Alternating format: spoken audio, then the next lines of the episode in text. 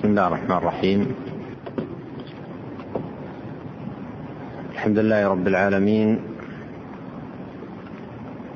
والعاقبة للمتقين والصلاة والسلام على إمام المرسلين نبينا محمد وعلى آله وأصحابه أجمعين. أما بعد أنهينا في الدرس السابق القاعدة الأولى من قواعد الصفات وهي في بيان أن صفات الله تبارك وتعالى كلها صفات كمال لا نقص فيها. وتطرق الشيخ رحمه الله إلى بعض الأمور التي لها ارتباط بهذه القاعدة. وعرفنا أن الصفات تنقسم إلى أقسام ثلاثة. صفة كمال لا نقص فيها وهذه ثابتة في حق الرب. وفي وصفة كمال وصفة نقص لا كمال فيها وهي ممتنعة في حقه. وصفة هي كمال من وجه ونقص من وجه. فهذه لا تثبت على وجه الإطلاق ولا تنفع على وجه الإطلاق وإنما يثبت منها الكمال وينزه الرب تبارك وتعالى عن النقص. ومن أمثلة ذلك المكر والكيد. والاستهزاء ونظائرها. والآن نبدأ بالقاعدة الثانية من قواعد الصفات. نعم. بسم الله الرحمن الرحيم. الحمد لله رب العالمين. والصلاة والسلام على نبينا محمد وعلى آله وصحبه أجمعين. قال المؤلف رحمه الله تعالى القاعدة الثانية باب الصفات أوسع من باب الأسماء وذلك لأن متضمن نسبة كما تفرق القاعدة الثالثة من قواعد الأسماء ولأن من الصفات ما يتعلق بأفعال الله تعالى. وأفعال الله لا منتهى لها كما أنها قال لا منتهى لها قال الله تعالى ولو أن ما في الأرض من شجرة من شجرة أقلام والبحر يرده من بعده سبعة أرضين ما نفدت كلمات الله إن الله عزيز ومن أمثلة ذلك أن من صفات الله تعالى المجيء والإتيان والأمر والإحسان ومن, ومن أمثلة ذلك؟ ومن أمثلة ذلك أن من صفات الله تعالى المجيء والإتيان والأمر والإحسان والفضل إلى غير ذلك من الصفات التي لا تحصى كما قال تعالى وجاء ربه وقال هل ينظرون إلا أن يأتيهم الله في ظلل من الغمام؟ وقال فأخذهم الله بذنوبهم وقال ويؤتي السماء أن تقع على الأرض إلا بإذنه. وقال إن بطل ربك لشديد. وقال يريد الله بكم اليسر ولا يريد بكم العسر. وقال النبي صلى الله عليه وسلم ينزل ربنا إلى السماء الدنيا.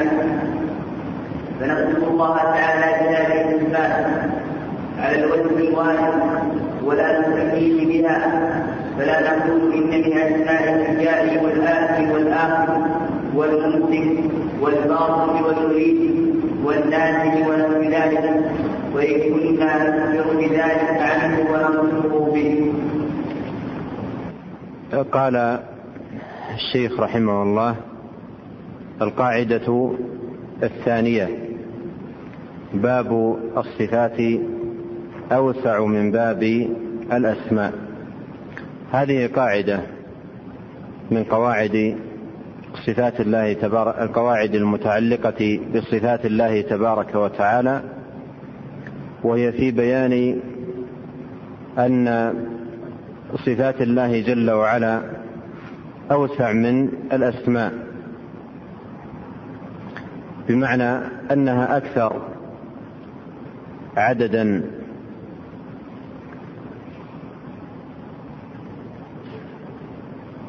باب نعم صفات الله أوسع من من أسمائه. وهذه قاعدة.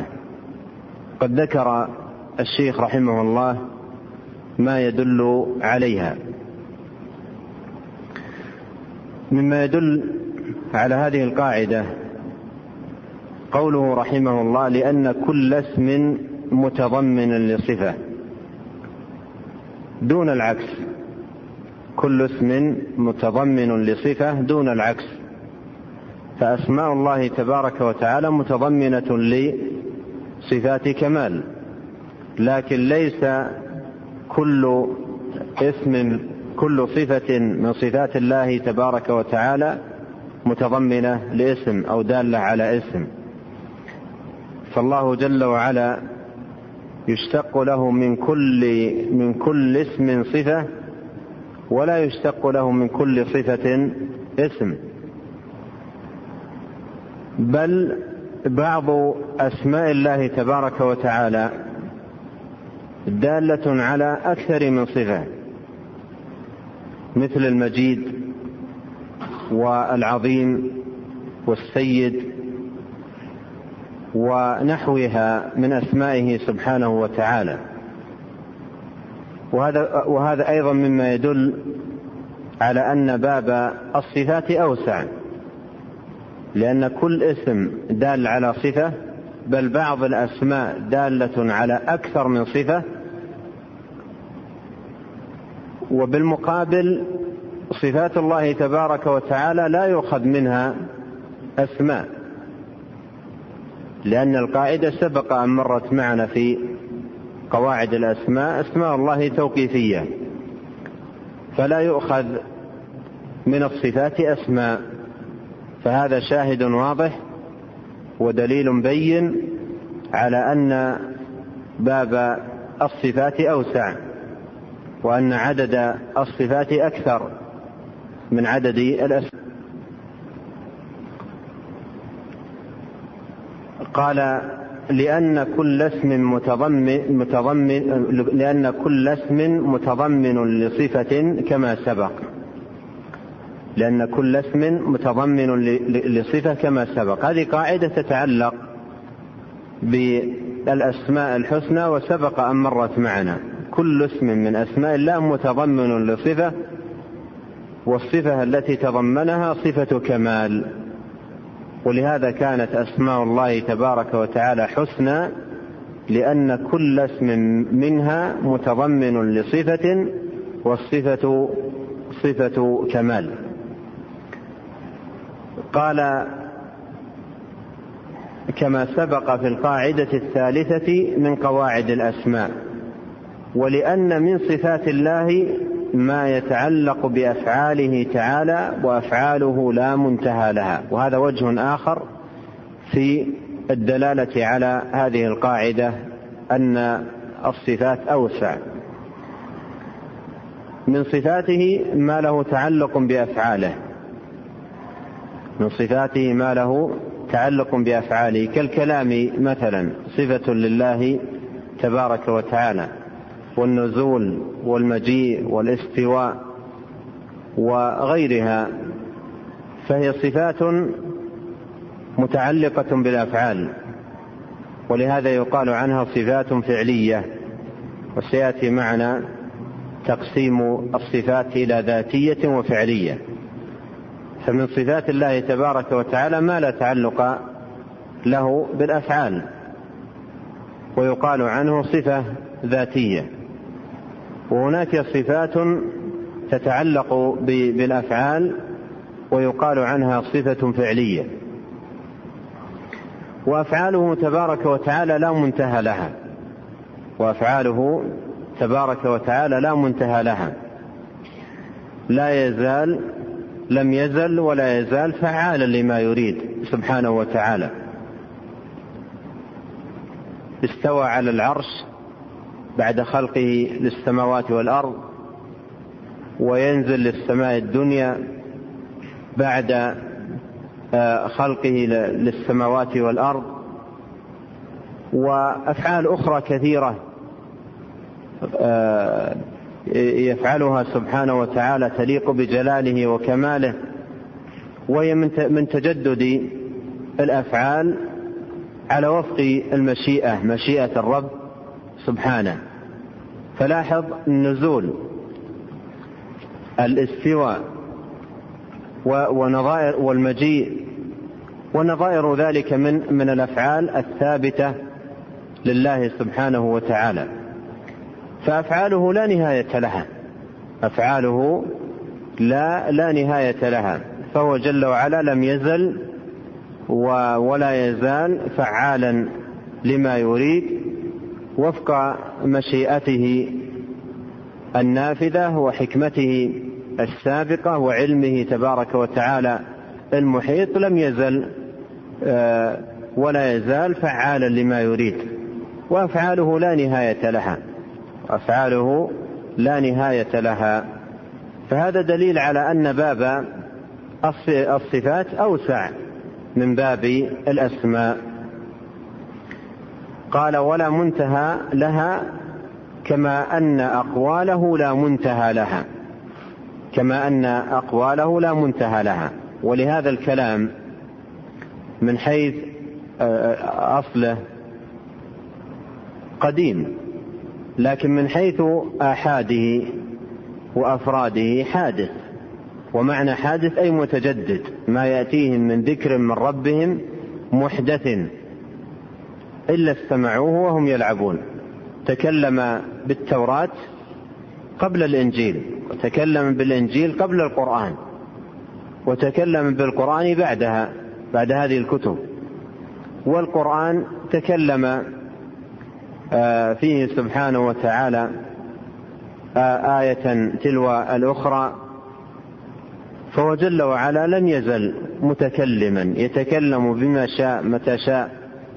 يوم القيامة يتكلم مع أهل الجنة وفي الموقف يتكلم فهو عز وجل يتكلم متى شاء وآحاد كلامه حادثة أي متجددة ليست قديمة وإنما المتجدد وإنما القديم آه، نوع الكلام أو أصل الكلام قديم.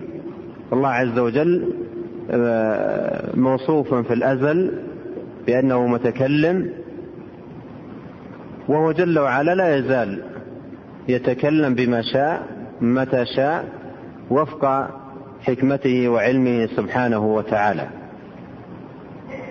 فأفعاله مثل الكلام كلامه لا نهاية له سبحانه وتعالى كلامه جل وعلا لا نهاية له وأفعاله كذلك لا نهاية لها.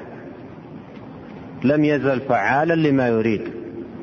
وقد ذكر الشيخ رحمة الله عليه الدليل على أن كلام الله سبحانه وتعالى لا نهاية له ألا وهو قول الله عز وجل ولو أن ما في الأرض من شجرة أقلام والبحر يمده من بعده سبعة أبحر ما نفدت كلمات الله إن الله عزيز حكيم. وهذا شاهد واضح ودليل بين على أن كلام الله لا نهاية له. كلام الله لا لا نهاية له. ليس هناك حد ينتهي وينقطع فيه وإنما هو كلام لا نهاية له. ولو أن ما في الأرض وهذا مثال للتقريب والتوضيح والبيان لكون كلامه سبحانه وتعالى لا نهاية له ولو أن ما في الأرض من شجرة أقلام. يعني تتحول أشجار الأرض كلها على كثرتها وتعدد وتعددها إلى أقلام. والبحر يمده من بعد من بعده سبعة أبحر تتحول هذه البحار إلى مداد أي حبر يكتب به كلامه سبحانه وتعالى. لا تكسرت الأقلام وفنيت ونفدت البحار ونضبت وكلام الله تبارك وتعالى لم ينتهي. ولو أن ما في الأرض من شجرة أقلام والبحر يمده من بعده سبعة أبحر ما نفدت كلمات الله ما انتهت كلمات الله. مثلها قول الله تعالى في آخر سورة الكهف قل لو كان البحر مدادا لكلمات ربي لنفد البحر قبل أن تنفد كلمات ربي ولو جئنا بمثله مددا. وهذا كما قلت مثال للتقريب والبيان إلى أن كلمات الله إلى أن كلمات الله تبارك وتعالى لا نهاية لها. فكلامه لا نهاية له وأفعاله سبحانه وتعالى لا نهاية لها. ومثلت على الأفعال بالنزول وبالاستواء وبالمجيء. الاستواء أخبر تبارك وتعالى أنه استوى على العرش بعد ماذا؟ بعد خلقه للسماوات والأرض. ثم استوى على العرش. عطف استواءه على العرش بثم عطفه على خلقه للسماوات والأرض. وأخبر سبحانه وتعالى أنه ينزل إلى سماء الدنيا كل ليلة. وأخبر أنه يوم القيامة يجيء سبحانه لفصل القضاء بين الخلائق. وجاء ربك والملك صفا صفا وجيء يومئذ بجهنم. يومئذ يتذكر الإنسان وأنى له الذكرى. وهكذا سبحانه وتعالى لم لا يزال يفعل. سبحانه ما يريد وما يشاء. فأفعاله ما لا منتهى لها. أفعاله لا منتهى لها. كما أن كلامه سبحانه وتعالى لا منتهى له. وقد ذكر الشيخ رحمه الله كما عرفنا الدليل على أن كلام الله سبحانه وتعالى لا منتهى له. وأفعاله دالة على صفاته. وسيأتي معنا من طرائق معرفة الصفات دلالة أفعاله عليها. سيأتي عند عند الشيخ رحمه الله من طرائق معرفة الصفات دلائل آه، آه، آه، أفعاله عليها. فالنزول صفة. من أين أخذت؟ من من قوله ينزل فعل.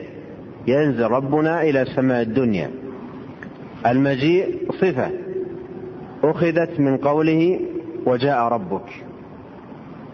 الاستواء صفة. ماخوذة من قوله ثم استوى على العرش. وهكذا. الضحك والرضا والغضب وغيرها من صفاته سبحانه وتعالى أخذت من أفعاله. دلت عليها أفعاله.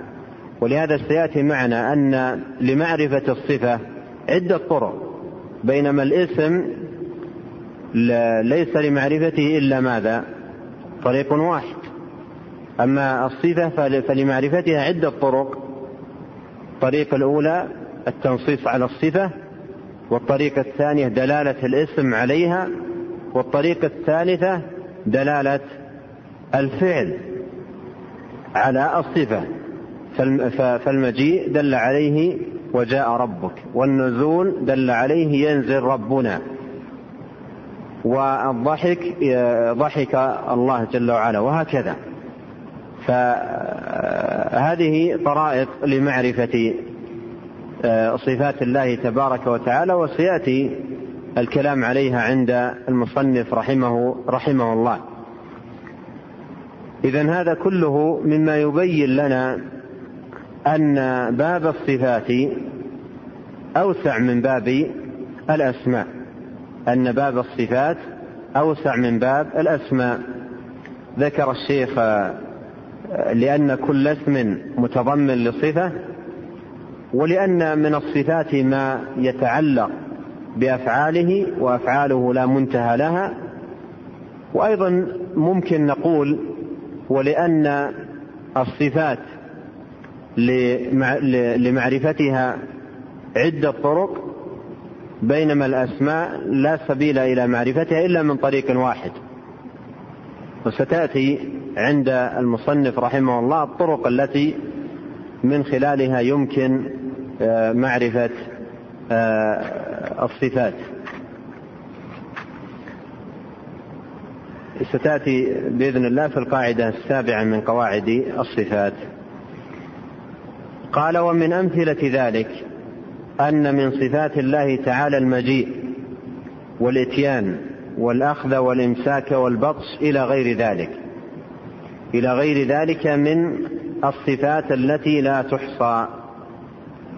كما قال تعالى وجاء ربك. هذا فعل دل على صفة المجيء.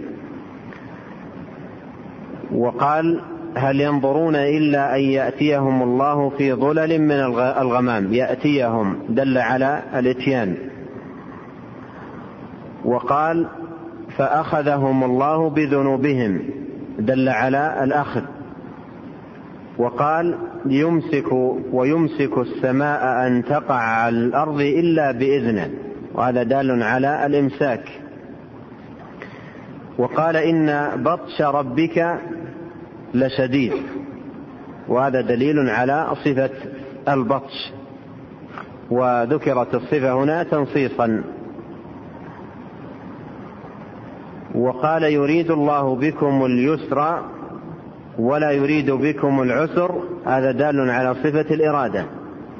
وقال النبي صلى الله عليه وسلم ينزل ربنا إلى سماء الدنيا وهذا دال على صفة النزول. والشاهد من ذلك كله بيان أن أفعال الله تبارك وتعالى لا منتهى لها. فهذه كلها أفعال آه، آه، وجدت ووقعت ولا تزال تقع ويفعلها الرب سبحانه وتعالى على وفق مشيئته سبحانه وتعالى. قال فنصف الله تعالى بهذه الصفات على الوجه الوارد. نصف الله بهذه الصفات على الوجه الوارد ولا نسميه بها. فلا نقول إن من أسمائه الجائي والآتي والآخذ والممسك والباطش والمريد والنازل ونحو ذلك وإن كنا نخبر بذلك عنه ونصفه به. وهذا التقرير هنا هو الذي يوضح آه، دلالة ما سبق على أن الصفات بابها أوسع. لأن هذه الأفعال دالة على صفات. نصف الله تبارك وتعالى بما دلت عليه.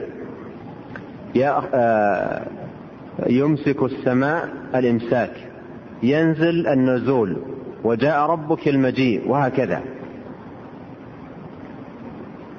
وهذه الأفعال أو هذه الصفات التي دلت أفعاله عليها أو كذلك الصفات التي جاءت في القرآن تنصيصا لم تؤخذ من الفعل وإنما نص عليها مثل البطش إن بطش ربك لشديد هذا نص على الصفة.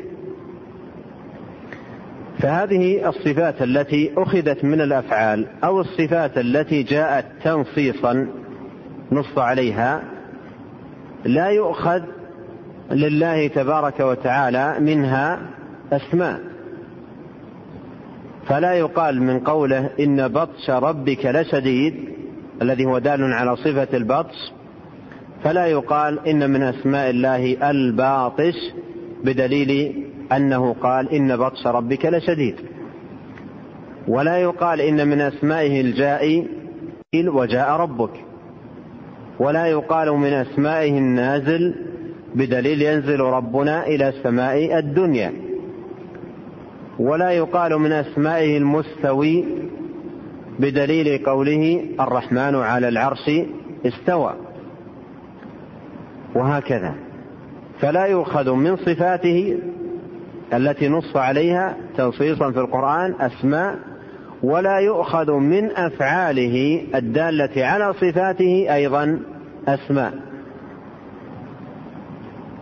بينما كل اسم من أسماء الله تبارك وتعالى نأخذ نثبت له منه صفة. بل بعض الأسماء نثبت منه أكثر من صفة. اذا أيهما؟ أوسع. باب الصفات أو باب الأسماء؟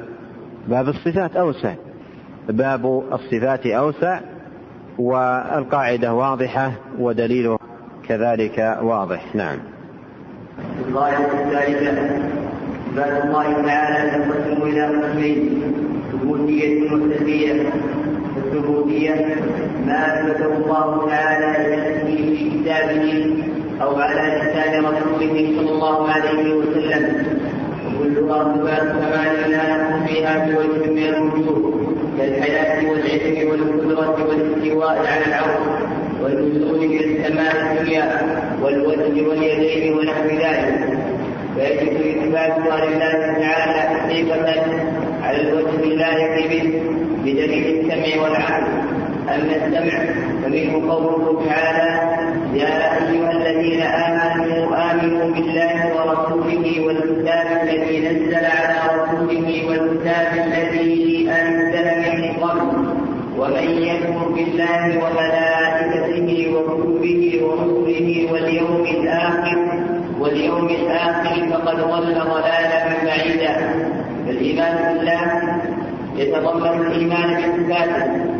والإيمان بالكتاب بالكتاب الذي نزل على رسوله يتضمن الإيمان بكل ما جاء فيه من صفات الله وكون محمد صلى الله عليه وسلم رسوله يتضمن الإيمان بكل ما أخبر به عن مرسله وهو الله عز وجل. أما العقل فلأن الله تعالى أخبر بها عن نفسه وهو أعلم بها من غيره وأصدق قيلا وأحسن حديثا من غيره. فوجب إثباتها له كما أخبر بها. من غير تردد فإن التردد في الخبر إنما يتأتى حين يكون الخبر صادرا ممن يدل عليه الجهل أو يختلف أو العلم بحيث لا تحسن بما يريد. وكل هذه العلوم العلوم الثلاثة ممتنعة في حق الله عز وجل. ووجب قبول خبره على ما أخبر به وهكذا نقول فيما أخبر النبي صلى الله عليه وسلم عن الله تعالى فإن النبي صلى الله عليه وسلم أعلم الناس بربه وأصدقهم خبرا وأنصحهم إرادة وأفضلهم بيانا فوجب قبول ما أخبر به على ما هو عليه. نعم. قال رحمه الله القاعدة الثالثة صفات الله تعالى تنقسم إلى قسمين ثبوتية وسلبية. هذه قاعدة متعلقة بالصفات صفات الله جل وعلا بل متعلقة تحديدا بتقسيم الصفات وأن صفات الله تبارك وتعالى على قسمين صفات ثبوتية وصفات سلبية. وسيأتي تحت هذا التقسيم تقسيمات في القواعد التي تلي هذه القاعدة. صفات الله ثبوتية وسلبية. المراد أن صفات الله التي جاءت في القرآن وسنة النبي الكريم عليه الصلاة والسلام على نوعين. نوع أثبت في القرآن أثبت لله وأثبت له في السنة. ونوع نفي عن الله تبارك وتعالى في القرآن والسنة. فهو عز وجل يوصف بالإثبات أو بما أثبت لنفسه ويوصف أيضا بأن ينفى عنه ما نفى عن نفسه. فهذا من صفاته وهذا من صفاته.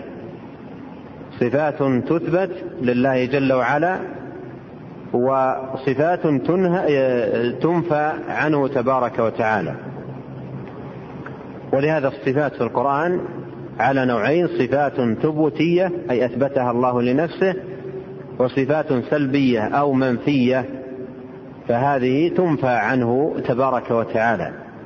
لأن القاعدة عند أهل السنة في باب الصفات وصف الله تبارك وتعالى بما وصف به نفسه وبما وصفه به رسوله صلى الله عليه وسلم دون تجاوز للقرآن والحديث. قال أحد السلف الأوزاعي أو الثوري ندور مع السنة حيث دارت أي نفيا وإثباتا. فما أثبت في القرآن والسنة أثبتناه وما نفي فيهما نفيناه.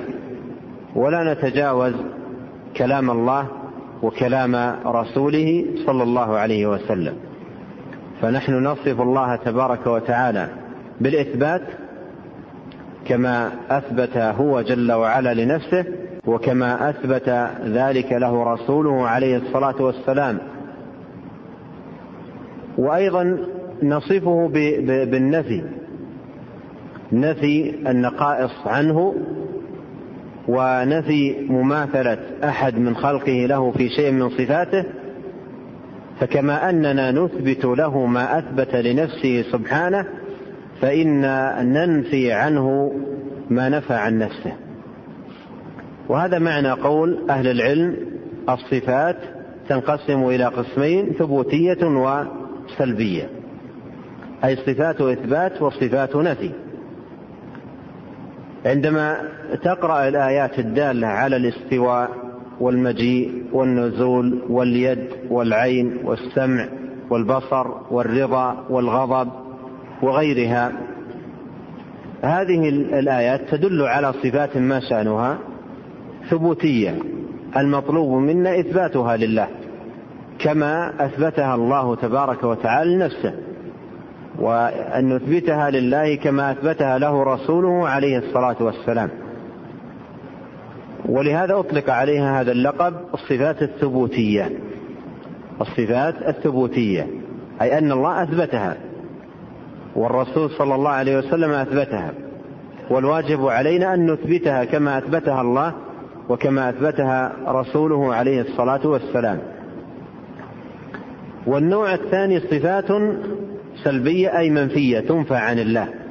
نجد في القرآن نفى عن نفسه الظلم ونفى عن نفسه آه، اللغوب ونفى عن نفسه الولد ونفى عن نفسه الشبيه والمثيل والنظير.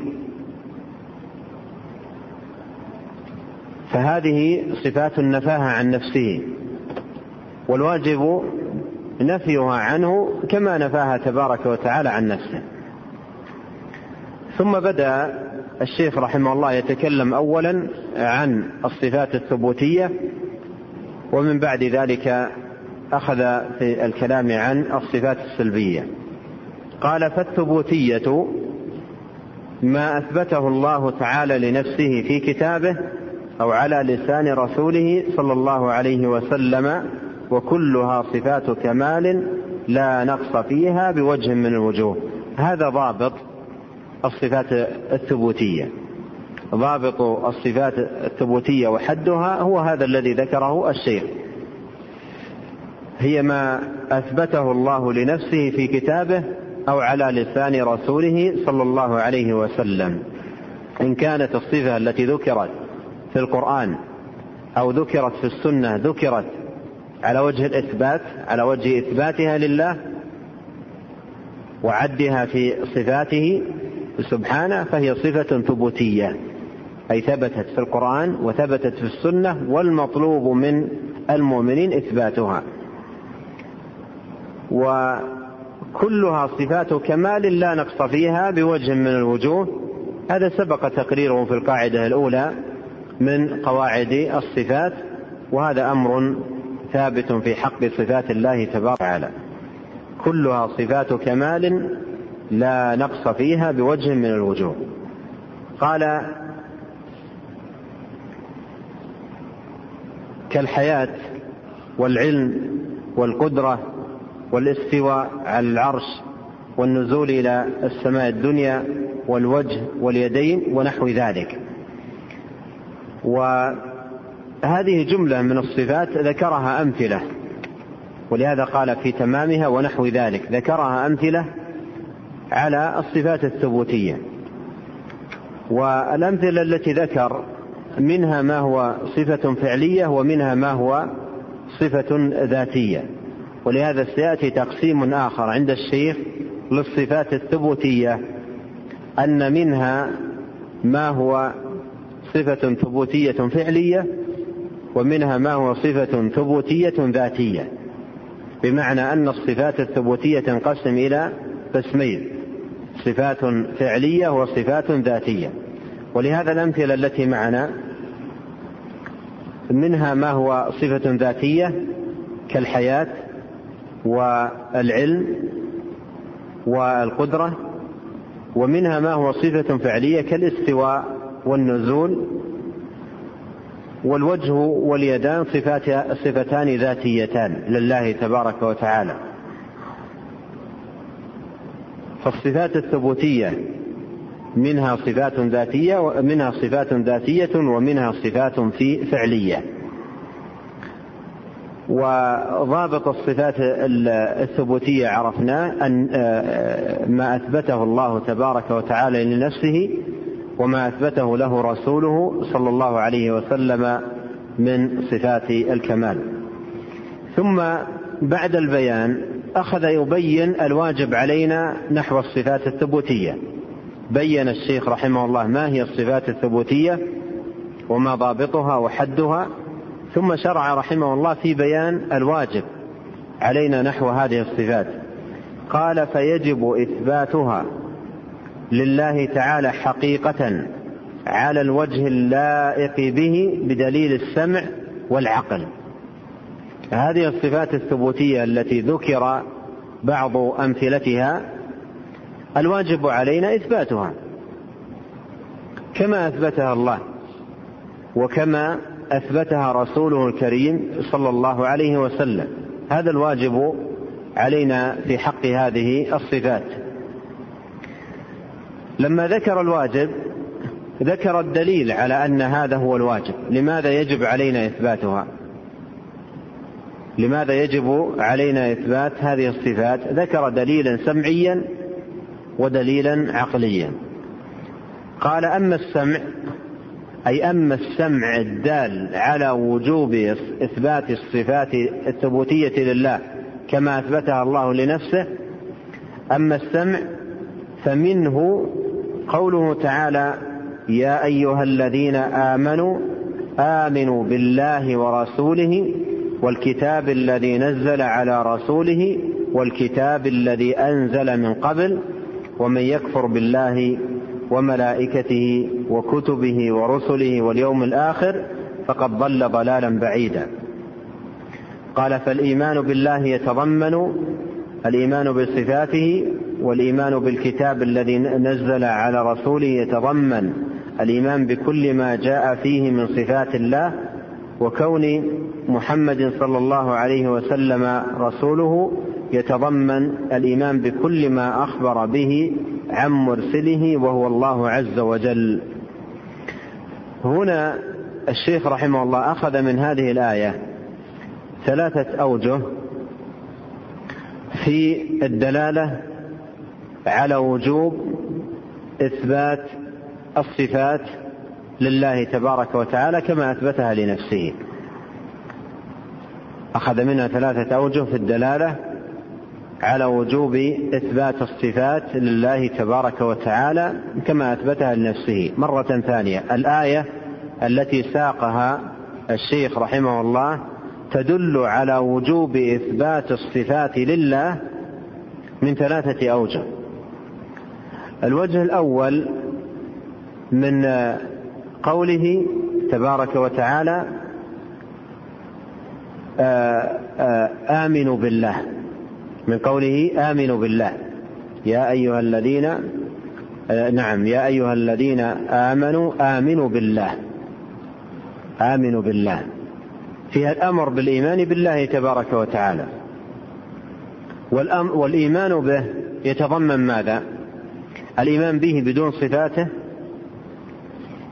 أبدا لا يقول ذلك أحد. وإنما الإيمان به سبحانه وتعالى وبأسمائه الحسنى وصفاته العلى.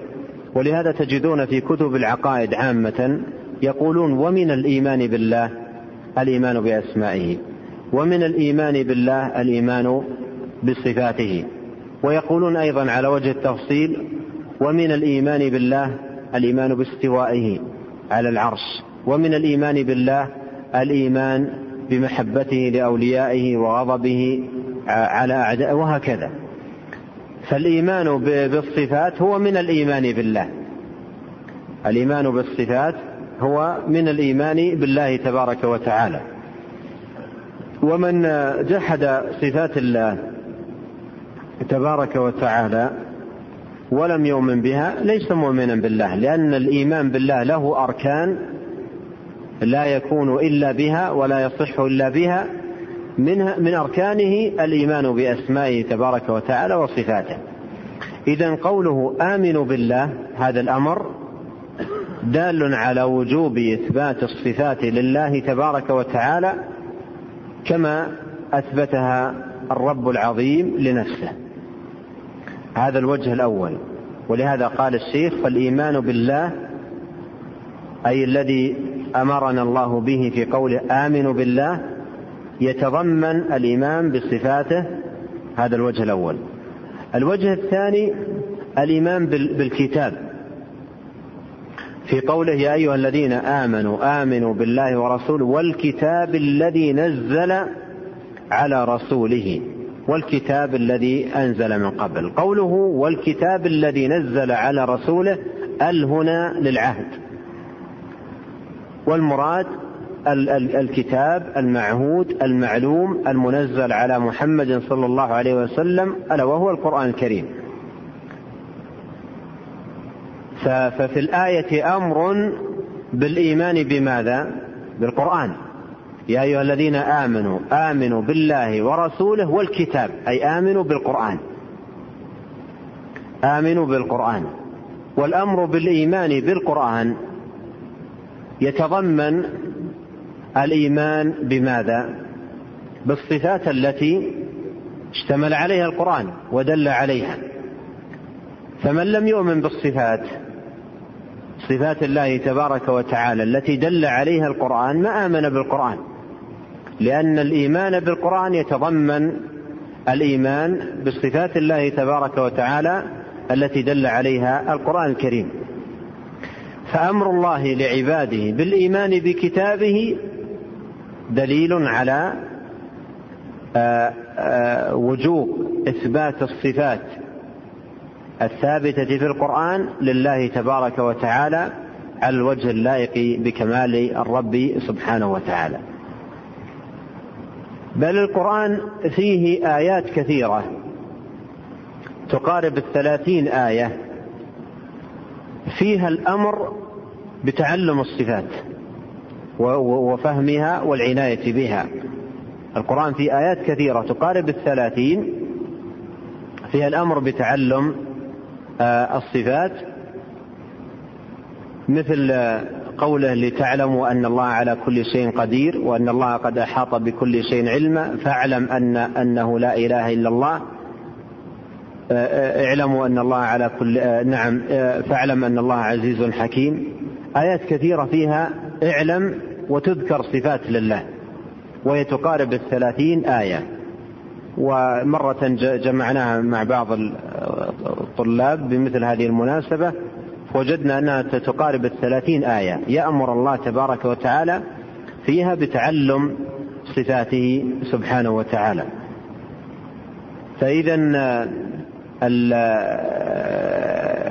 تعلم الصفات وإثباتها من القرآن هذا من الإيمان بالقرآن.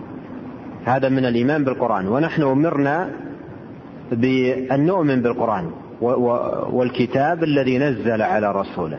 فمن لم يؤمن بالصفات الواردة في القرآن ما آمن بالقرآن الكريم الذي أمرنا بالإيمان به. هذا الوجه الثاني في دلالة الآية على وجوب إثبات الصفات. الوجه الثالث قال وكون محمد صلى الله عليه وسلم رسوله يتضمن الإيمان بكل ما أخبر به عن مرسله. ونحن أمرنا أن نؤمن به. يا أيها الذين آمنوا آمنوا بالله ورسوله. وترتيب هذه في الآية الإيمان بالله ثم الإيمان بالرسول ثم الإيمان بالكتاب. الإيمان برسوله كما قال الشيخ رحمه الله يتضمن الإيمان بكل ما أخبر به عن مرسله. لأن مهمة الرسول ما هي؟ مهمة الرسول إبلاغ كلام المرسل. فما أخبر به الرسول صلى الله عليه وسلم عن مرسله من أسماء وصفات وأفعال يجب الإيمان به.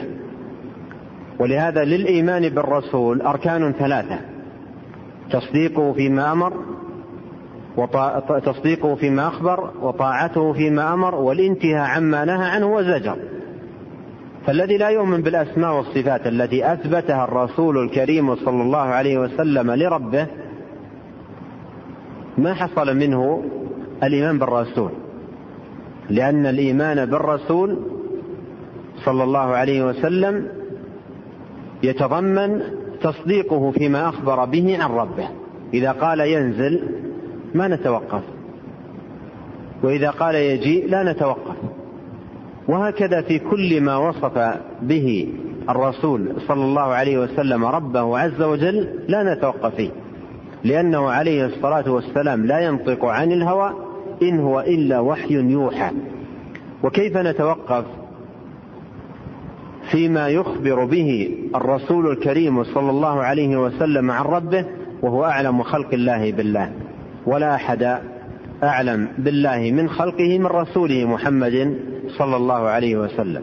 أعلم خلق الله بالله هو رسول الله صلى الله عليه وسلم. إذا هذه الآية دلت على وجوب إثبات الصفات لله من ثلاثة أوجه.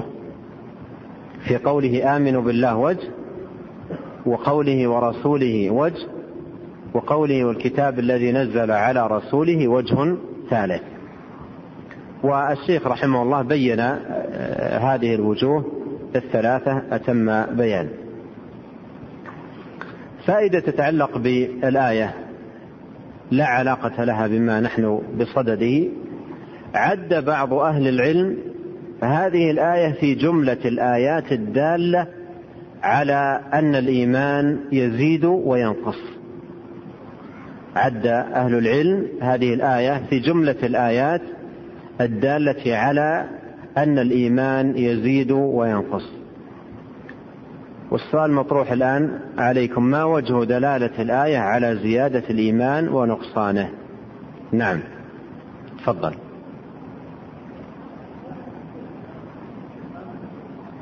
نعم. أحسنت. وجه دلالة الآية أن فيها أمرا للمؤمنين بالإيمان. أن فيها أمرا للمؤمنين بالإيمان. ونظير هذه الآية الآية الأخرى التي في آخر سورة الحديد يا أيها الذين آمنوا اتقوا الله وآمنوا برسوله يؤتكم كفلين من رحمته. يا أيها الذين آمنوا اتقوا الله وآمنوا. أمر المؤمن بالإيمان. وهنا قال يا أيها الذين آمنوا آمنوا. ففيها أمر للمؤمن بالإيمان. والأمر بالشيء إما أن يكون لمن دخل فيه وإما أن يكون لمن لم يدخل فيه. إما أن يكون لمن شرع فيه وإما أن يكون لمن لم يشرع فيه. فإذا أمرت من لم يشرع في الشيء أو لم يدخل فيه أصلا فأمرك له به هو أمر بماذا؟ بالدخول والفعل وإيجاده. بينما إذا أمرت من هو فاعل للشيء. من هو فاعل للشيء. مثل ما مثل أهل العلم لو كان زميلك يمشي بجنبك. لكن مشيه بطيء ومتثاقل فقلت له يا فلان امشي. هل أنت تأمره بالمشي ابتداء أو أن أو أنك تأمره بالمشي استزادة. أيضا إذا كان ضيف عندك يأكل من طعامك ولكنك أحببت أن يزيد قلت له كل يا فلان وهو يأكل أنت تراه بعينك يأكل لكن قلت له كل يا فلان.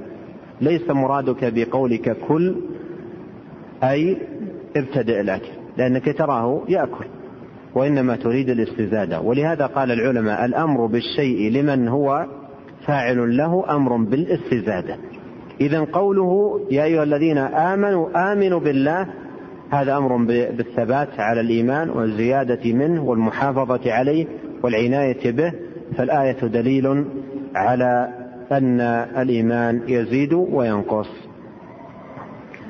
قال وأما دلالة العقل قال وأما العقل أي وأما دلالة العقل على وجوب إثبات الصفات لله فلأن الله تعالى أخبر بها عن نفسه.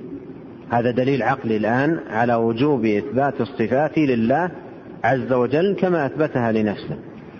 قال لأن الله أخبر بها عن نفسه وهو أعلم بها من غيره وأصدق قيلا وأحسن حديثا من غيره فوجب إثباتها له كما أخبر بها من غير تردد كما أخبر بها من غير تردد.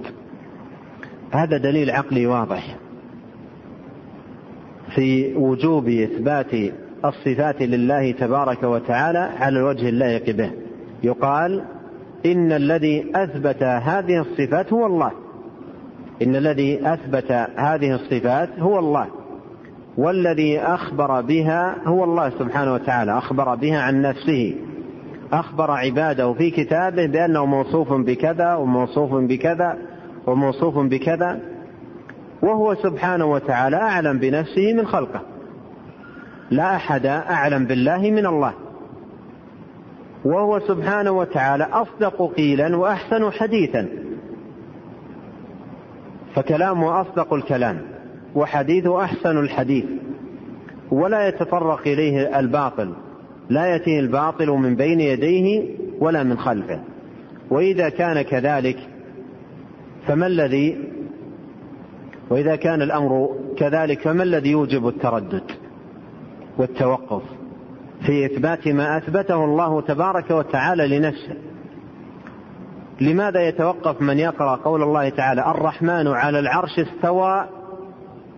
في إثبات الاستواء لله مع أن الذي قال الرحمن على العرش استوى هو من؟ الله جل وعلا. لماذا يتوقف؟ من يتوقف في إثبات الغضب لله مع أن الله هو الذي قال غضب الله عليهم. لماذا يتوقف من, من توقف في إثبات المجيء لله مع أن الله قال وجاء ربك؟ لماذا هذا التوقف؟ والقائل هو الله. وهو عز وجل أعلم بنفسه وأصدق حديثا وأحسن قيلا. فلماذا هذا التوقف؟ ولهذا توقف أهل الباطل وأهل الكلام عن إثبات صفات الله تبارك وتعالى هذا يدل على مرض قلوبهم ووهاء دينهم. والا كيف يتوقف متوقف في في أمر أثبته الله جل وعلا لنفسه. ويا عجبا يثبت رب العالمين وينفي هؤلاء. هذا غاية العجب. رب العالمين يثبت لنفسه وينفي هؤلاء. قل أأنتم أعلم أم الله؟ الله جل وعلا يثبت لنفسه وهم يقولون لا. هكذا صريحا يقولون لا لو أثبتنا له الاستواء للزم منه كذا وكذا. ما يصلح له الاستواء. يقول غضب الله عليهم يقول لا. الغضب لو أثبتناه له للزم منه كذا وكذا ما يصلح أبدا. يقول جل وعلا بل يداه مبسوطتان يقولون لا أبدا ما, ما, ما له يدين. لو أثبتنا له يدين للزم من إثبات اليدين كذا وكذا وكذا أبدا. ما تصلح له ولا تليق به. يثبت رب العالمين وينفي هؤلاء.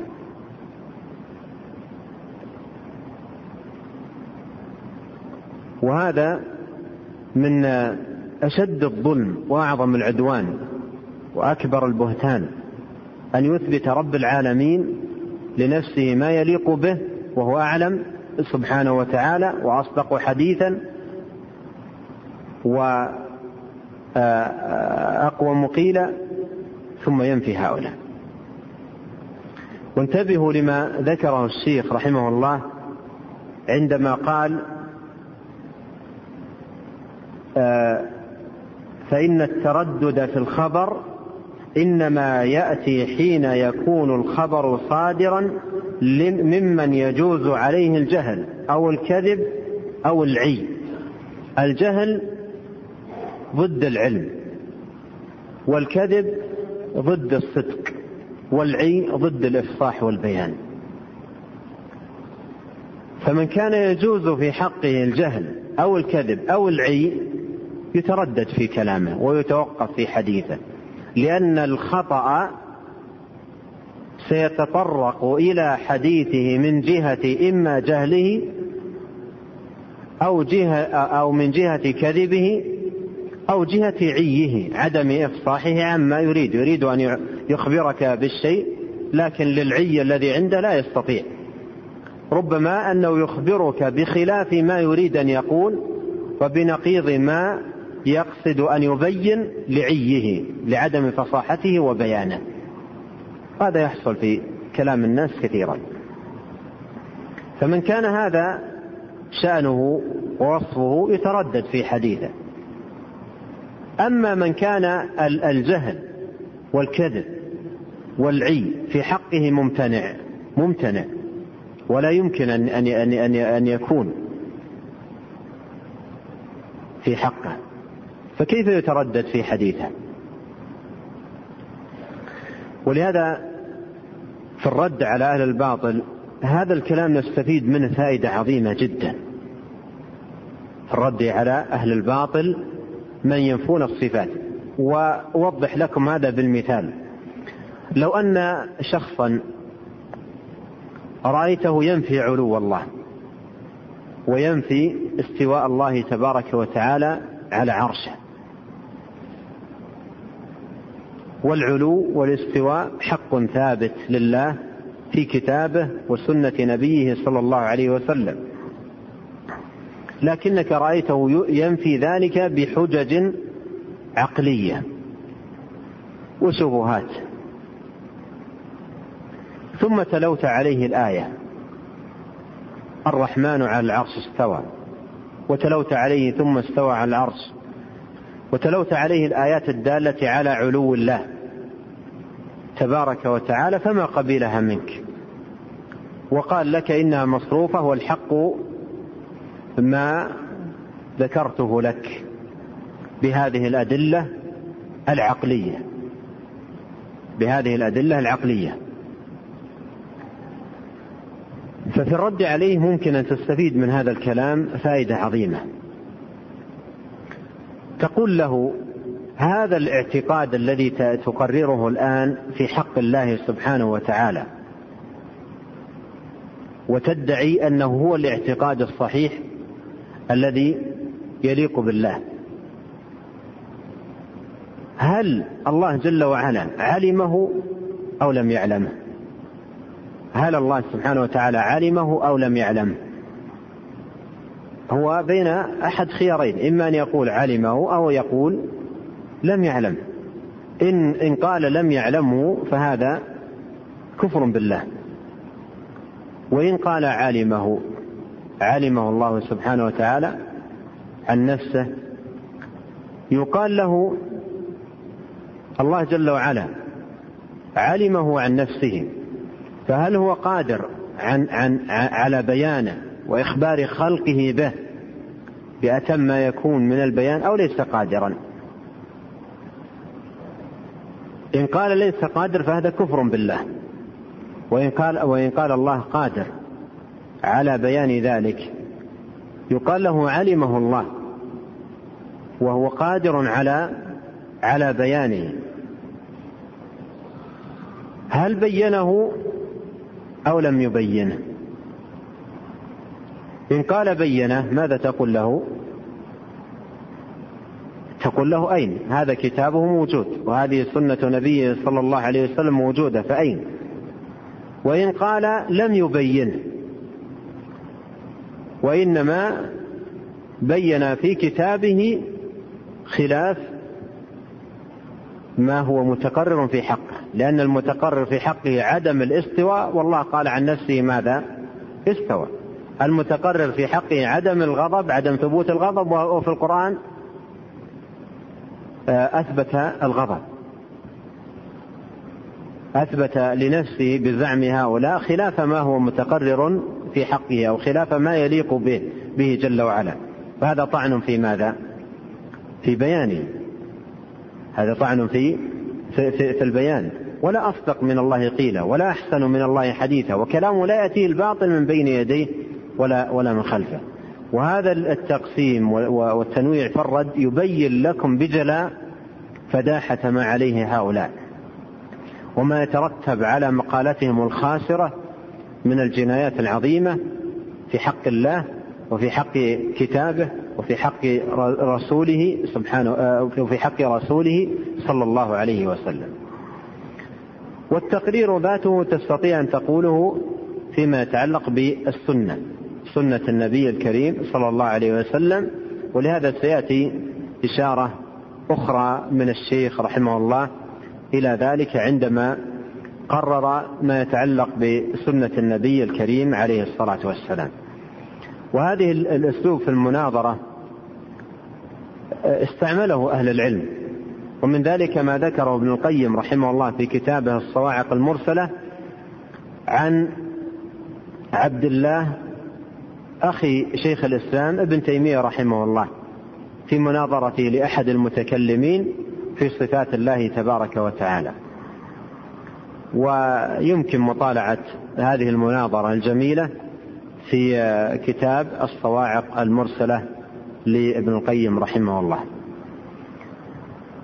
قال وهكذا نقول فيما أخبر به النبي صلى الله عليه وسلم عن الله تعالى فإن النبي صلى الله عليه وسلم أعلم الناس بربه وأصدقهم خبرا وأنصحهم وأنصحهم إرادة وافصحهم بيانا فوجب قبول ما أخبر به على ما هو عليه. فذكر الأمور السابقة. ذكر آه، آه، انتفاء العلم انتفاء الجهل بإثبات العلم وذكر انتفاء الكذب بإثبات آه، الصدق ونفى وذكر أيضا انتفاء العيب بإثبات الفصاحة.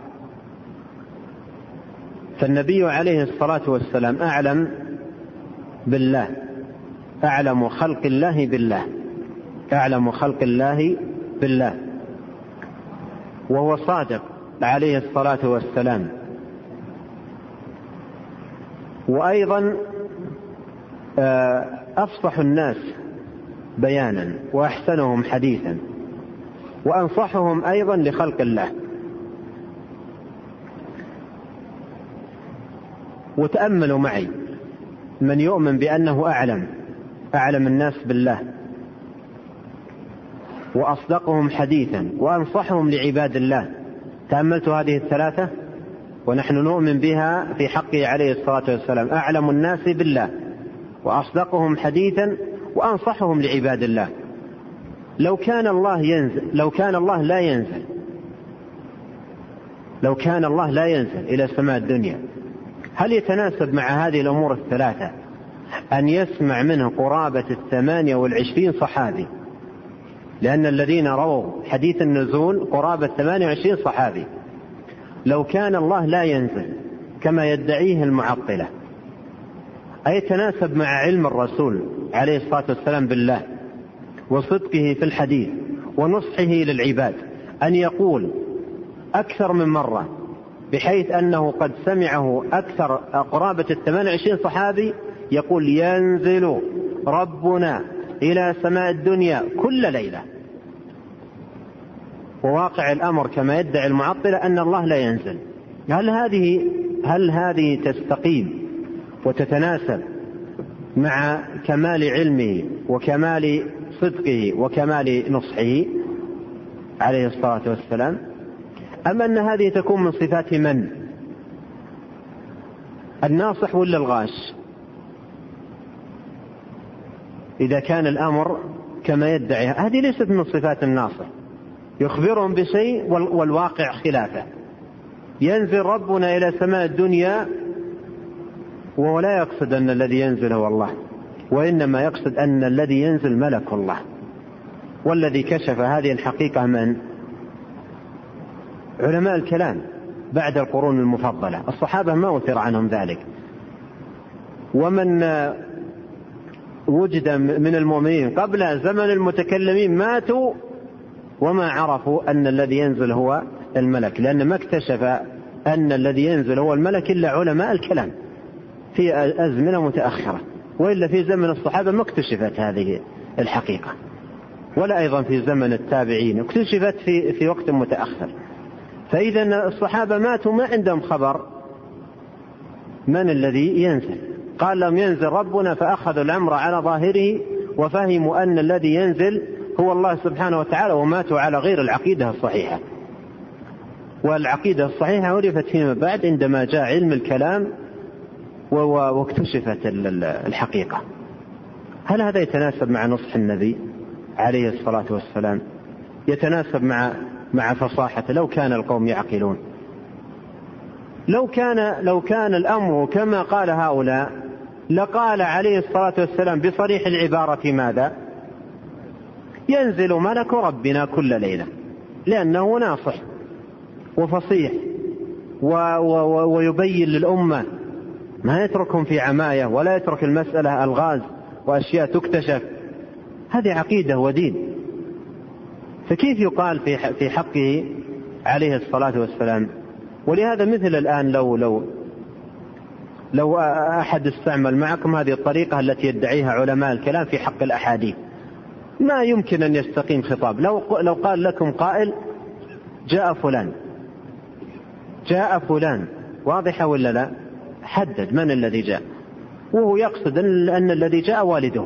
يلا اكتشفوا أنتم. جاء فلان وهو يقصد أن الذي جاء من؟ والده. ويقول في محذوف مقدر. محذوف مقدر وتقديره والد فلان. من اللي وجاء ربك. قالوا فيه محذوف مقدر. ما, ما الذي يجي ما هو الله أبدا ولا يصلح أن يكون هو الذي يجي يقولون. في محذوف مقدر. ما المحذوف المقدر؟ قالوا أمر ربك ملك ربك. وهكذا قالوا في النزول وقالوا في في في في, في صفات الله تبارك وتعالى الأخرى. ولهذا يفسد الخطاب. ولا يعقل عن عن عن المخاطب خطابه بهذه الطريقة لأنك لما يخاطبك بالكلام الواضح ماذا يحدث لك؟ إذا كانت هذه طريقته في الخطاب ماذا يحدث لك؟ تبدأ تفكر إيش يريد هذا؟ ماذا أي شيء يريد؟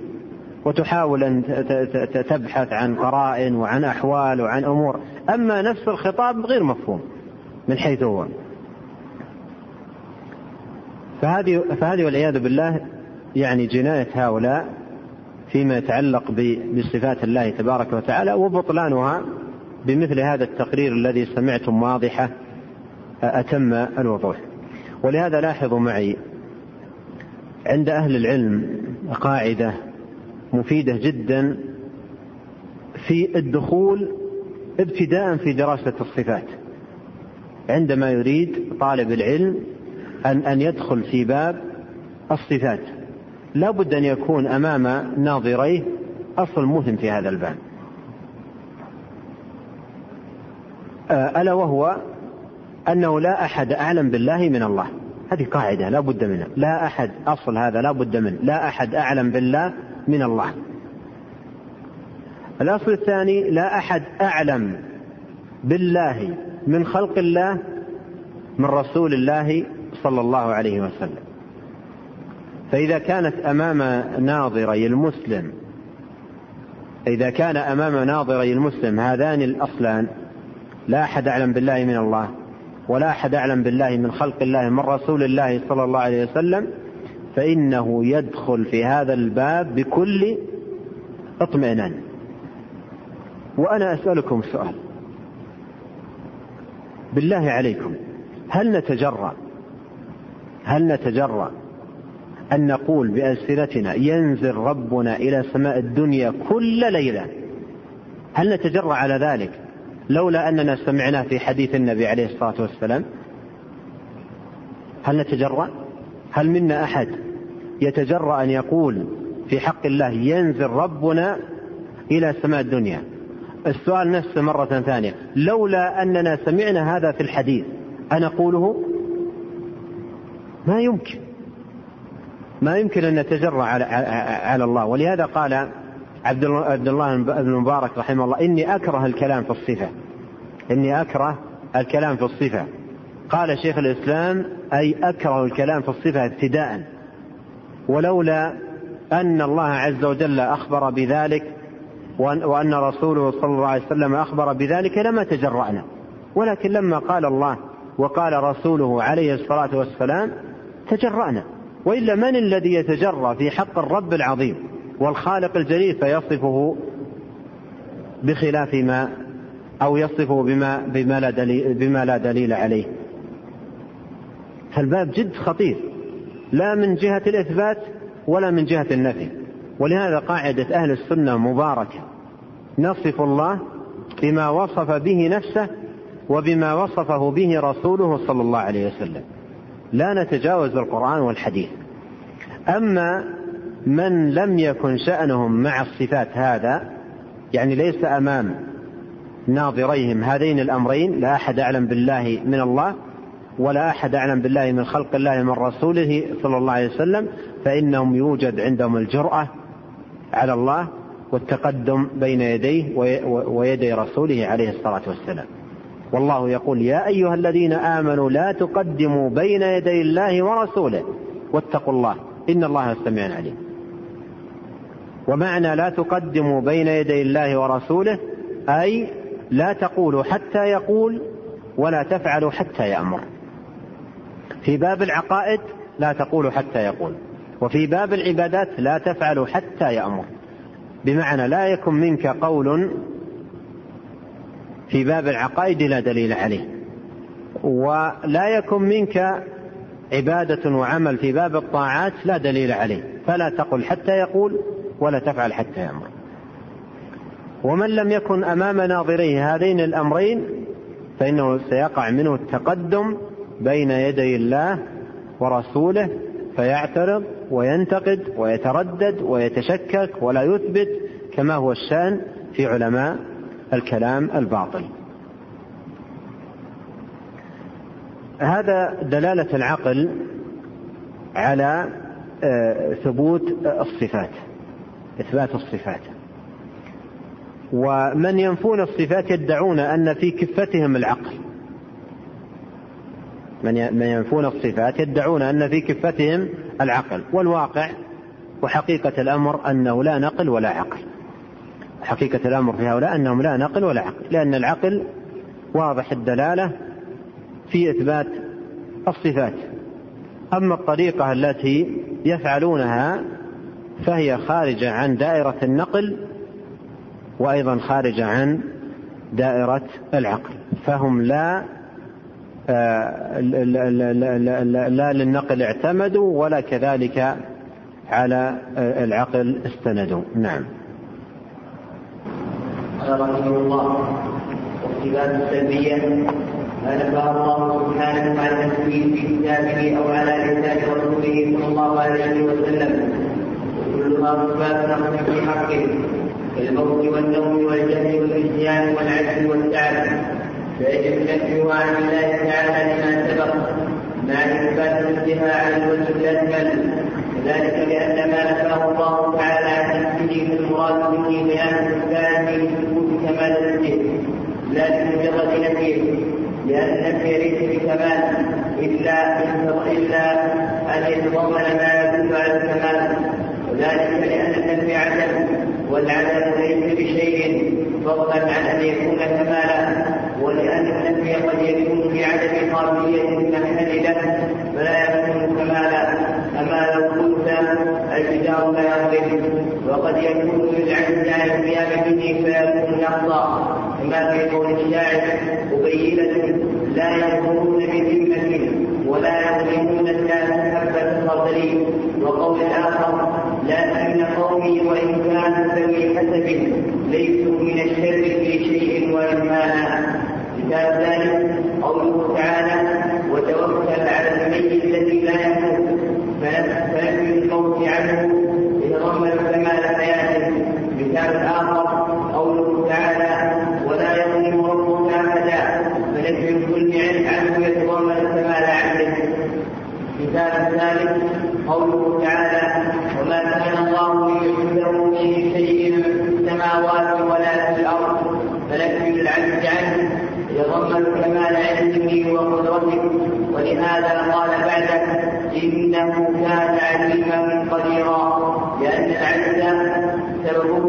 الجهل بأسباب الإيجاد وإما قصور القدرة عنه فلكمال علم الله تعالى وقدرته لم يكن ليعجزه شيء في السماوات ولا في الأرض وبهذا المثال علمنا أن الصفة السلبية قد تتضمن أكثر من كمال ثم شرع الشيخ رحمه الله في الكلام على النوع الثاني من أنواع الصفات. عرفنا أن الصفات ثبوتية وسلبية. تكلم عن الصفات الثبوتية عرفها وذكر الأدلة عليها من السمع والعقل على وجوب إثباتها. ثم شرع في الكلام على الصفات السلبية.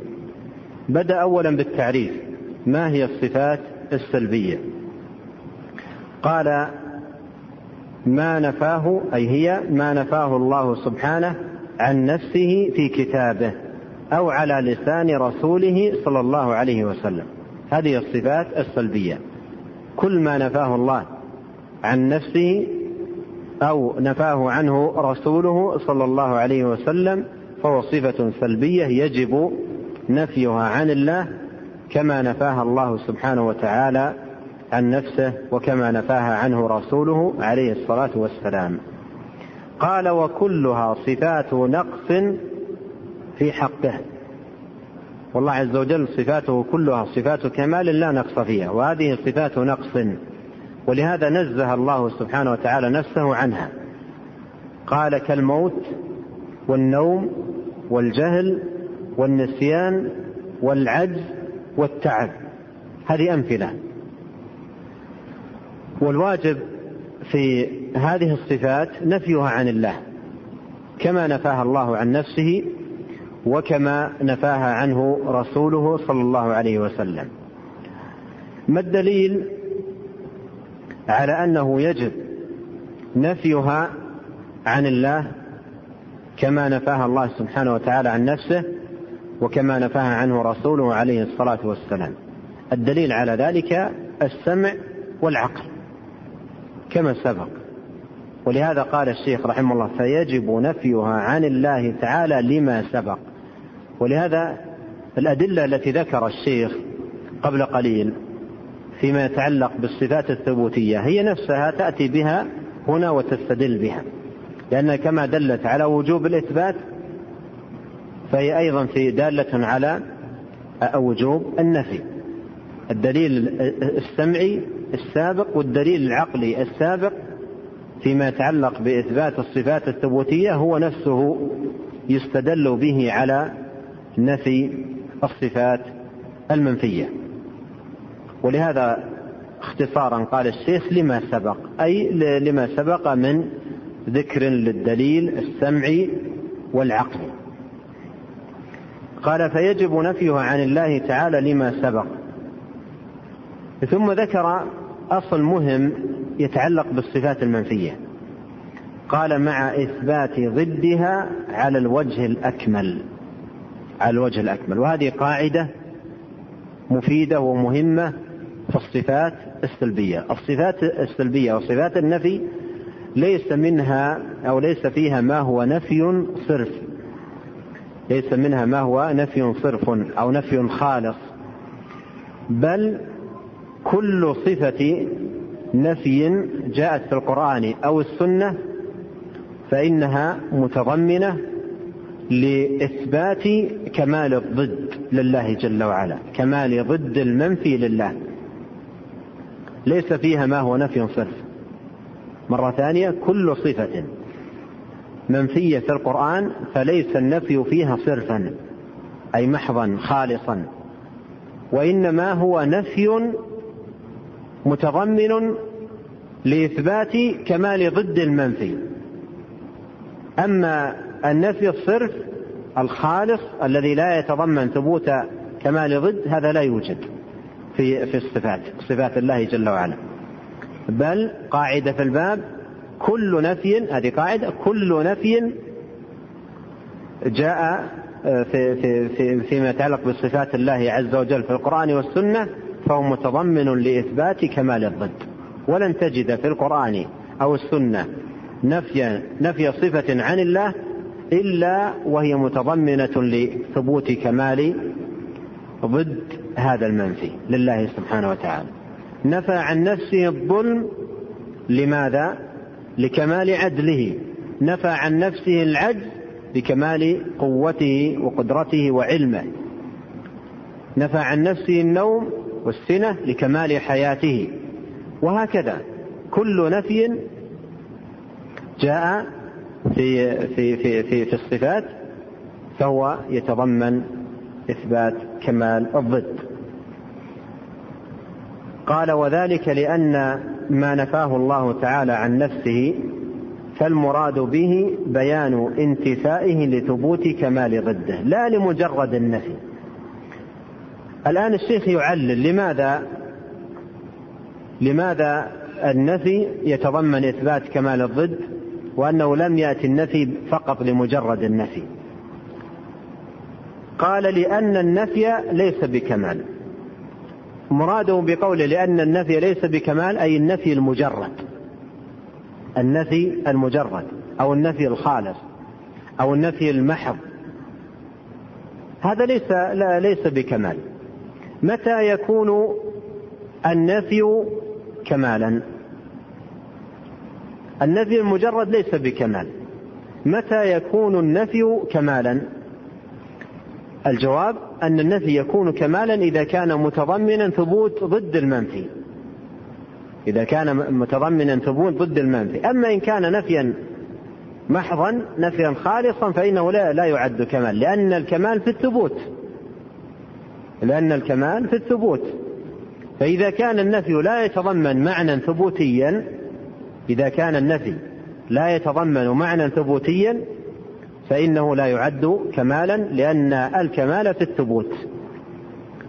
ولهذا صفات الله تبارك وتعالى المنفية في القرآن والسنة كلها تتضمن معنى ثبوتي ألا وهو إثبات كمال ضد المنفي لله تبارك وتعالى. وسيأتي آه، بعض الأمثلة على ذلك عند الشيخ رحمه الله. قال لأن النفي ليس بكمال إلا أن يتضمن إلا أن يتضمن ما يدل على الكمال. يزيد الأمر بيانا ووضوحا. قال وذلك لأن النفي عدم والعدم ليس بشيء فضلا عن أن يكون كمالا. هذا وجه. أن النفي آه الصرف ليس بكمال لأنه عدم. لأنه عدم. ولهذا لاحظ أهل السنة رحمهم, رحمهم الله قالوا في حق آه، الجهمية الذين آه، أثبتوا في حق الله النفي الصرف. الذي لا يتضمن كمالا. لا يتضمن إثبات كمال ضد المنفي. فقالوا لا فوق ولا تحت ولا عن يمين العالم ولا عن شماله ولا داخله ولا خارجه ولا متصلا به ولا منفصلا عنه وليس بكذا وليس بكذا وليس بكذا. تجد في كتبهم أحيانا صفحات بهذه الطريقة. نفي محض. قال السلف عن أمثال هؤلاء والمعطل يعبد عدما. والمعطل يعبد عدما. أي من طريقته في في, في, في الصفات في صفات الله. هذه الطريقة فحقيقة حاله أنه يعبد عدما. لأن هذه الصفات التي ذكروها في حق الرب العظيم هي صفات العدم. ولو قيل لأحدنا لأحدنا صف العدم لو قيل لأحدنا صف العدم. هات صفة للعدم. لن يجد أبلغ ولا أجمل ولا أحسن من هذا الذي وصف به الجهمية ربهم. لا يجد أبلغ منه. لو قيل لأحدنا ما العدم؟ فقال العدم هو الذي ليس فوق ولا تحت ولا عن يمين العالم ولا عن شماله ولا داخل العالم ولا خارجه ولا منفصلا عنه ولا متصلا به وليس بكذا. كان يقال له لا فض فوك ما أجمل اختيارك لوصف العدم. هذه أبلغ صفة للعدم. هذا الذي هو أبلغ صفات العدم هو صفة الله عند الجهمية والعياذ بالله. ولهذا النفي الصرف النفي الصرف ليس كمال لأنه عدم. وما كان عدم فليس بشيء وما ليس بشيء ليس بشيء كما ذكر أهل العلم. هذا جانب. قال لأن النفي عدم والعدم ليس بشيء فضلا عن أن يكون كمالا. ولأن النفي قد يكون لعدم قابلية المحل فلا يكون كمالا. كما لو قلت الجدار لا يظلم. النفي أحيانا يكون لعدم قابلية المحل. يعني عدم قابلية المحل لهذه الصفة لا ثبوتا ولا عدما. ليس قابل أصلا. مثل الآن لو أن رجلا أراد أن يبيع قلم ويحرج عليه في السوق قال لهم هذا القلم لا يظلم. هذا القلم لا يظلم. يريد أن يمدح القلم بهذه الصفة. هل تقبل منه هذه الصفة كمسوغ لبيعه؟ لماذا لا تقبل؟ لأن القلم ليس قابل لا, لا للظلم ولا للعدل. جماد لا ليس بقابل فالمحل غير قابل. إذا النفي أحيانا يكون لعدم القابلية.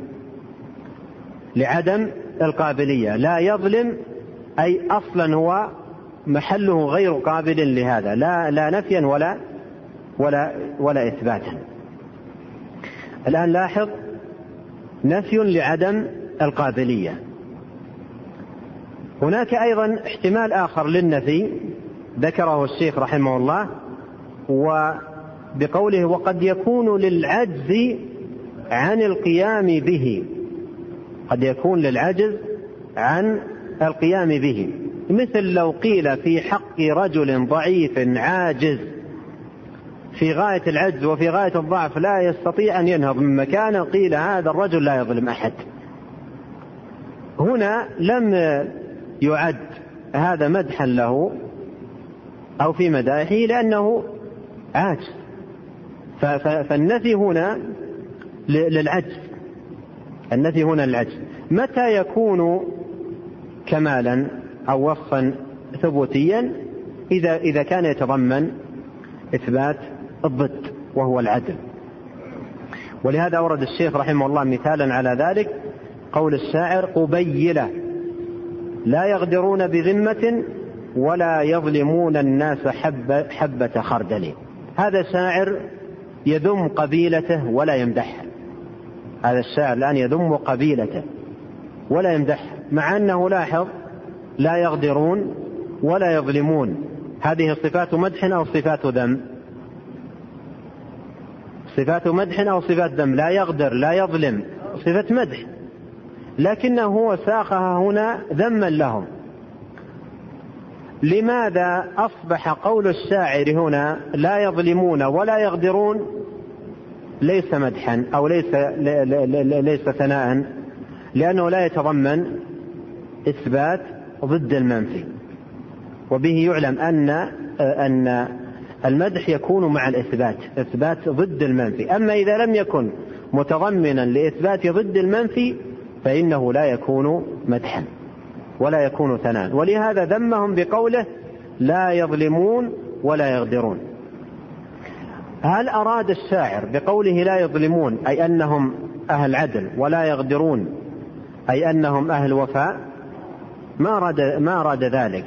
وإنما أراد أن يبين أن قبيلته في غاية العجز.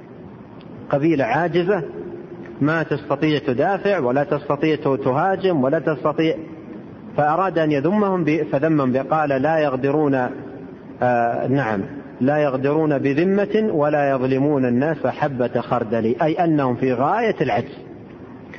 فلم يصبح هذا مدحا وإنما هو ذم مع أنه في الحقيقة مدح لو كان مضمنا لثبوت ضد المنفي. أيضا المثال الآخر قوله لكن قومي وإن كانوا ذوي حسب ليسوا من الشر في شيء وإن هان. لكن قومي وإن كانوا ذوي حسب ليسوا لاحظ النفي من الشر في شيء وإن هان. أي لعجزهم. ليسوا في شيء من الشر لعجزهم. أي لا لا لا شر منهم. لا شر منهم لو كان لقوتهم وقدرتهم على الشر مع انكفافهم عنه عد مدحا لكن لكونهم عاجزين فلم فلم تعد مدحا وإنما ساقها الشاعر مساق الذم لهم. الشاهد أن الصفات المنفية لا تكون كمالا إلا مع إثبات ضد المنفي. ولهذا القاعدة في فيما يتعلق بالصفات المنفية عن الله تبارك وتعالى كلها أن كل صفة نفيت عن الله فهي متضمنة لثبوت كمال ضدها له سبحانه وتعالى. الظلم نفيه عن الله يتضمن ثبوت العدل. النوم والسنة نفيهما عن الله يدل على ثبوت كمال الحياة. العجز نفيه عن الله يدل على كمال ثبوت علمه وقدرته سبحانه وتعالى. وهكذا في كل صفة آه، نفيت عن الله فإنها متضمنة لثبوت كمال الضد له. وذكر الشيخ على ذلك ثلاث أمثلة من القرآن. قال مثال ذلك قوله تعالى وتوكل على الحي الذي لا يموت فنفى الموت عن فنفي الموت عنه يتضمن كمال حياته. ومثال آخر ولا يظلم ربك أحدا نفي الظلم عنه يتضمن كمال عدله. ومثال ثالث قوله تعالى وما كان الله ليعجزه من شيء في السماوات ولا في الأرض فنفي العجز عنه يتضمن كمال علمه وقدرته ولهذا قال بعده إنه كان عليما قديرا. قال لأن العجز سببه إما الجهل بأسباب الإيجاد وإما قصور القدرة عنه فلكمال علم الله وقدرته لم يكن ليعجزه شيء في السماوات ولا في الأرض. وبهذا المثال علمنا أن الصفة السلبية قد تتضمن أكثر من كمال. يعني بعض الصفات تتضمن كمالا وبعض الصفات السلبية تتضمن أكثر من كمال مثل ما سبق أن قلنا بعض الأسماء آه، تتضمن أكثر من صفة وبعضها إنما تتضمن صفة واحدة لله تبارك وتعالى. آه، أريد أنبه على أمر يتعلق بفقه هذه القاعدة، الفقه العملي لهذه القاعدة. فيحسن بك وأنت تقرأ القرآن. إذا مررت بالصفة المنفية ما ينفيه تبارك وتعالى عن عن نفسه من النقائص يحسن بك أن تتفقه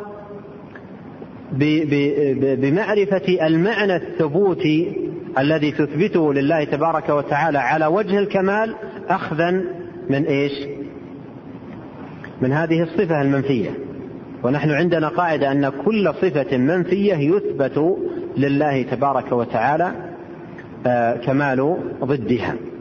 فيحسن بك وأنت تقرأ أن آه، أن تتفقه وهذا نوع من الفقه في صفات الله تبارك وتعالى أن تتفقه لتعرف ما صفة الكمال التي نأخذها من هذا النفي. وكل صفة منفية تتضمن صفة كمال أو أكثر. ويحسن أن تستعين على هذا بكتب التفسير وكتب المحققين من أهل العلم في في كتب التفسير ترجع إليها حتى تساعدك على هذا الأمر.